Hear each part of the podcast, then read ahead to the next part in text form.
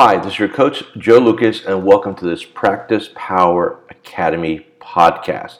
Uh, this podcast is brought to you by Practice Power Academy, the industry's only 100% free coaching and training website. Access over 300 hours of my content, uh, key tools, business plans, monthly game plans, daily game plans, tools, templates, forms, all the goody stuff, uh, absolutely at no charge. Go to practicepower.net and grab your free membership. So, today's podcast, what we're going to talk about is a little bit of a departure from what I normally do, which is, you know, a lot of best practices and, uh, you know, maybe some motivational stuff or some inspirational stuff from here uh, once in a while. Um, I think a lot of times people kind of box me into this motivational guy, and, and I have been studying very successful practices for over 20 years. So, what I thought I'd do today here is take some of the most important KPIs or key performance indicators that I think every practice, every advisor, every business owner needs to know. Recently, I had one of my clients, they flew into Orlando, uh, them and their number two person, and we spent a full day analyzing, dissecting their business, their meeting process, their client onboarding process, you know, all these things in a deep dive. And what's fascinating is in preparation, I ask a series of strategic questions. You know, how many clients do you have, profitability, lifetime value, and I'm to go over all these in a moment. And what's interesting is that most advisors have do not have a concept. I think maybe 10 to 15 percent really can get their arms around this information, but I think most of us can't. A, because we've been too busy. B, we haven't thought about it. C, maybe we don't identify as a business owner. And what I've always found fascinating is a lot of my background is not in this industry, but in looking at other professional practices, other industries, and then bringing them here.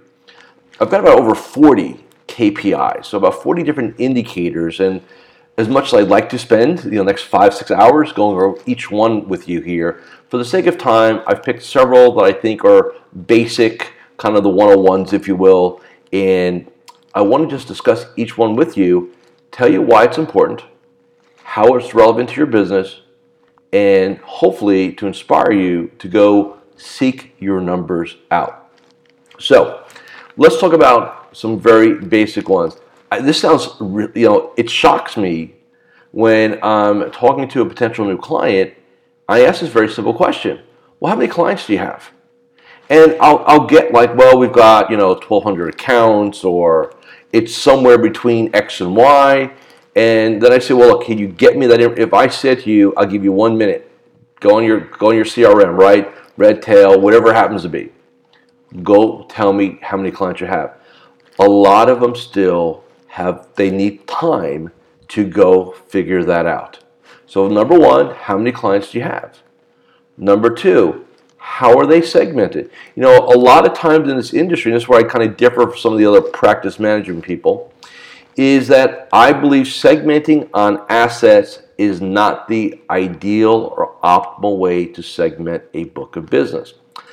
I think the best way, based on my experiences, is to segment by revenue. Even more ideally, segment by annual recurring revenue. All right, you know that's what we need. So that's what matters. If you have $10 million of dead assets, that doesn't pay your bills. In fact, I can make the argument today with all the rules and regulations that that $10 million non fee based account is a liability, not an asset. All right? So, how you segment it, my recommendation is based on annual recurring revenue. And everybody's business is a little bit different, so I'm just going to give you some kind of top line thinking here. Top 20% of your revenue are your A's, the next 40% are your B's, the last 40% are your C's. So 40, 40, 20 equals 100. Anything under that is like D, right? Transactional, client, uh, customer, not client. That's a very simple way to do global segmentation.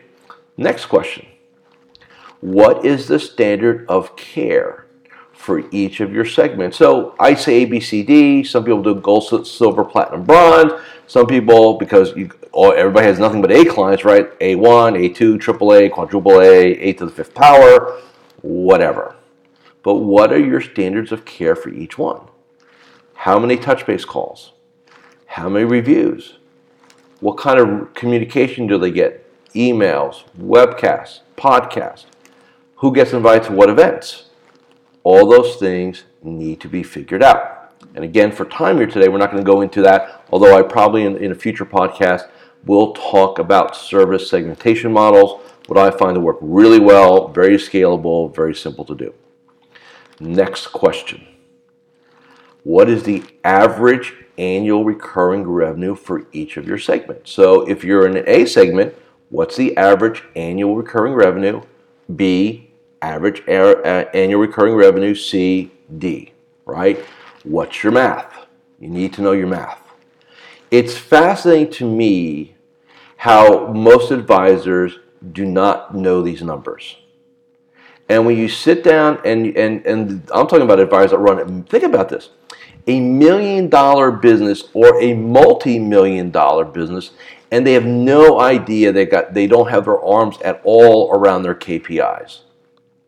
And you know, you can do that for a while. Here's the interesting part of all this. You can get away with that for a period of time, but at some point you stop growing. It almost feels like you're working harder just to keep up because you're not operating as a business owner. You're not operating with the information you need to make intelligent business decisions. Okay? So again, annual recurring revenue per segment. Next KPI. What is how long do clients stay with you? So we call it the average length of years of each one of your segments. So are your A clients, what's their average? Are they average uh, five years, 10 years, 15 years, 20 years, 30 years? There's an average to each one of these segments. And yes, there'll be, you know, you could have somebody that's been with you one day and then somebody's been with you 25 years or even longer, but there's always going to, we're always going to be able to get down to a mean. And we need to do that. Okay? So, what is the average length of your client engagement per segment? Now, why is that important? Because when you know how long people tend to stick around, and look, there's always kind of exceptions to the rule, but there's a rule when you know how long people stick around, you're going to you're going to be better equipped to make better strategic decisions around your business when you understand length. Okay? Next question. What is the average lifetime value of the average client in each segment? Here's how you figure that out.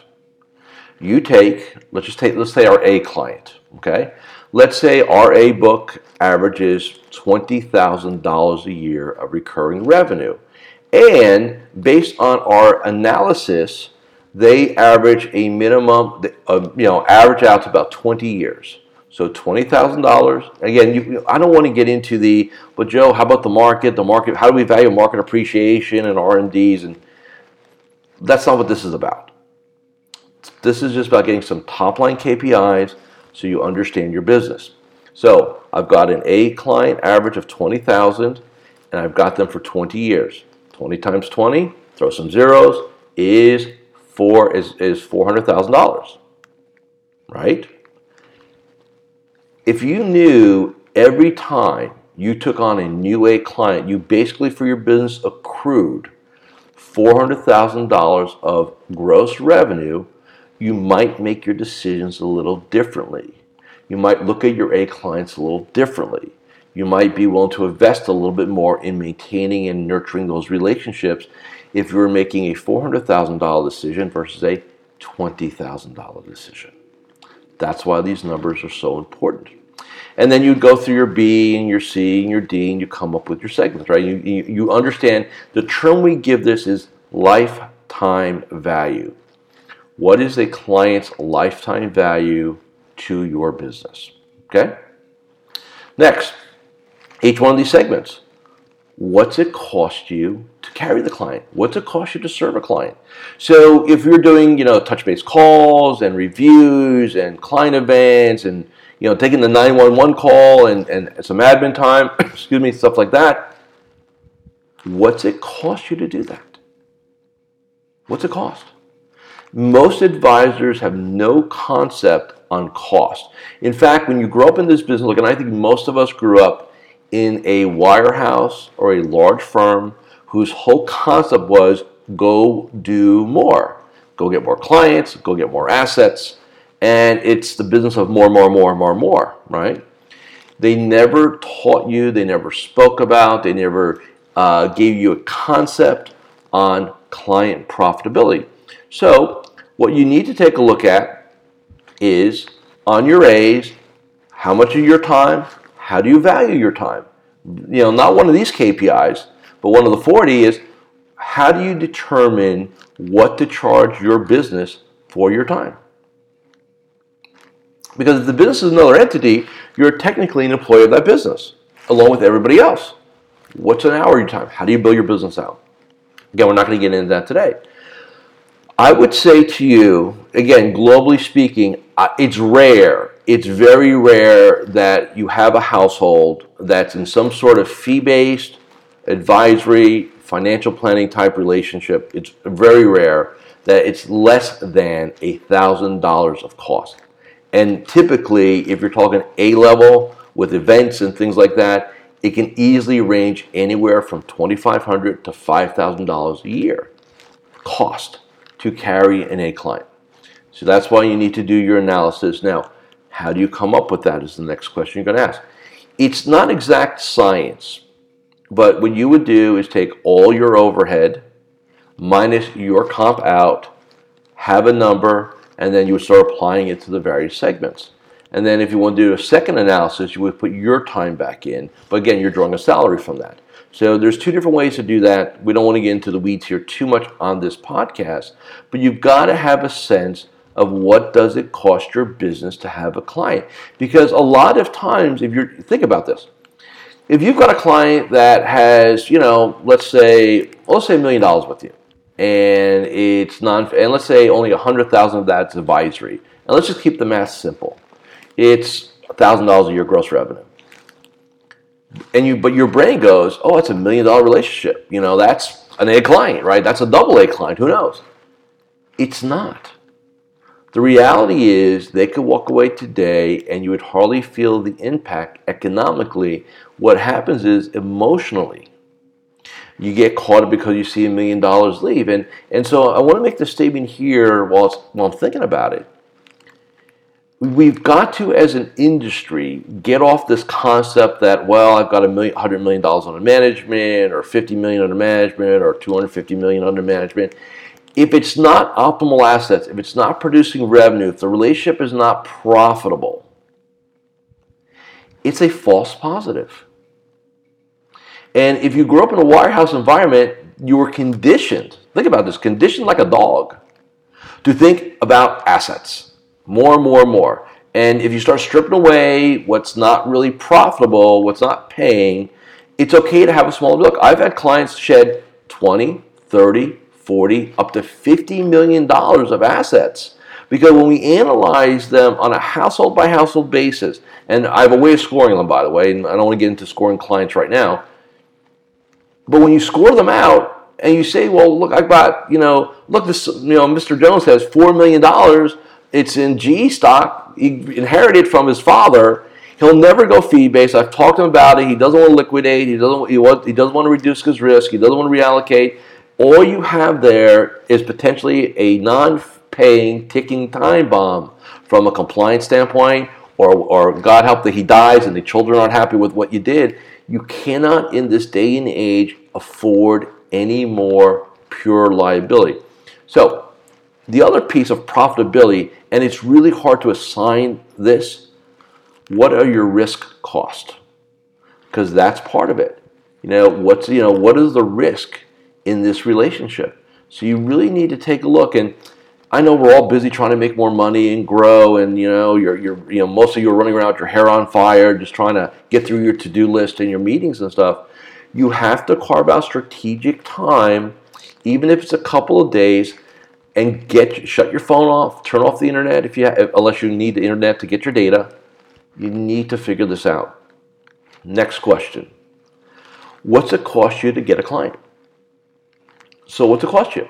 You know, and that by the way, that could vary from a $10 gift card and maybe a dinner because you get a referral, right? To some of my clients are doing radio, uh, seminars, webcasts, strategic alliances, networking. So when you look at all your marketing cost, right? When you're doing events or outreach, when you look at how many new clients in the last 12 months versus the budget, again, now we're not going to put your time in here. What's it cost you to acquire a client? And like I said, you know, there's really no number that's the right number globally, but you need to know what it is for you situationally. You know, I'm often asked, and I don't want to pivot too much here. I've been often asked, Joe, what is the what is the right percentage? Now, how much should I be spending on on you know office space? How much should I be spending on marketing? How much should I be spending on staff? And you know, there are various, and I'm sure you can do your own research and, and find you know different organizations and entities. Uh, and sometimes I think they're valuable, sometimes I don't. Is it really the word depends? When somebody asks me that question, I say, well, it all depends. There's really no written rule. For example, I have clients that will spend maybe maybe twenty to twenty five thousand dollars this year on marketing and business development because they're referral driven. So their costs are going to be in you know thank you cards and gift cards and thank you dinners and advocate dinners and client events. Bring a guest and that's it. I've got clients will spend well over hundred thousand dollars this year in marketing and business development because they do dinner seminars, they have a radio show, uh, they have a social media, uh, basically a person on staff to do social media, and you know you can really get up in your cost there. So again, twenty thousand, hundred thousand, five x differential. And what's interesting is, you know, you would think that well, this person that's spending five x, we get five times the amount of new clients. Not really it's maybe 2x here versus this person. Again, if you're running a really tight referral program. So you need to have the data on this. So what's it cost you to acquire a client? And, and I'll say this to you right now, by far, being referral and introduction centric is the most cost efficient way to grow your business. And I think you all know that anyway. Next question, which is interesting. So I, I had a client in Orlando, uh, I think it was last month or late March I uh, flew to Alaska, met with one of my clients and their team there, uh, kind of did a strategic day, and you know we talk about you know, okay, what's it cost us to onboard a client? So now we go from okay, they signed the paperwork, right? So now what do we got to do? Financial plan, onboard them, estate planning, uh, tax planning, interact with the CPA, meetings, right? What's it cost year one for you to onboard a client? And what's fascinating about that when we did their math, and I, I don't have it here in front of me, but it was it was a minimum minimum of five thousand dollars. In some cases, it was really complex scenario. It could be up to ten thousand dollars of cost first year to onboard them and kind of get them into our system, right? Get them into our process, our protocols. What's it cost you? Recently, I uh, visited a client uh, who does a lot of financial planning, and, and, this person, and they're very gifted at what they do. Um, when we sat with them in their office, and I said, what's it cost you to produce a financial plan for a client? And that's a very important question, especially if you're doing planning, especially if you're doing, if you're charging for your plans. And I'll make the statement now: your plans have got to be, they have to have their own P&L. The days of, well, I give away the plan so I can go get the asset, that is not what the future looks like. Very different. So planning has got to, I was, uh, you know, my term is planning has to have its own P&L. I'm not saying you have to be wildly profitable with it because rare that's the case. I can't make it a loss leader either. I need to be at least revenue neutral with it. So getting back to my story. So we sat with this, we saw we sat with their team, and and you know I said and their and their their planner, their number two person was there. I said, how many hours you spend on this? What's your you know what's the math? What's your salary? And and what we found was that the average, again, full blown, you know, whether it's a MoneyGuidePro or eMoney or whatever you got, you know, whatever the you know the package they're using, if it's if it's a sophisticated scenario, it's anywhere from five to eight thousand dollars. Well, they're charging three. It's like almost like I'm going to give away steak sandwiches, but I'm going to charge hamburger prices the more you sell, the faster you lose money. And that's, again, that's a business case. It's business 101, right? Cost of goods, margin. Most advisors don't even think about it in those terms. So I need you to think about it in those terms. So what's it cost you on board your client? What's it cost you to produce whatever it is you need to produce for them? Very, very important. So again, I just wanted to take some time today to share with you some of these KPIs to hopefully prompt you to carve out some time in May or soon as possible to sit down and really get your arms around your numbers. Again, you know, most a lot of people in our space look at me this motivational guy, and I'm saying to you, you've got to do a deep dive into your numbers. Okay? A couple of things real quick, and we'll get you get you back into your day. So, number one, uh, again, depending on when you're watching and listening to this, uh, on Wednesday, May 10th, I will be hosting our monthly Academy webcast. Uh, really cool topic Advisor 2025, the Magellan Practice Model. It's something I did last year in Puerto Rico for my Magellan study group. Um, you know, so the data is like not it's not a year old. It's actually been a year validated. Quite frankly, when I looked at it, I'm going to share that with you so that you can kind of maybe start thinking a little bit differently about what kind of practice you need to evolve into. And then again, please take me up on my offer. Go get my 300 hours of stuff, no charge, my gift to you. Last thought. Please remember, you are an advisor, you are a professional, but the third piece, you are a business owner. Know your numbers. Thanks for listening or thanks for watching. Have a great day. I'll see you again very soon.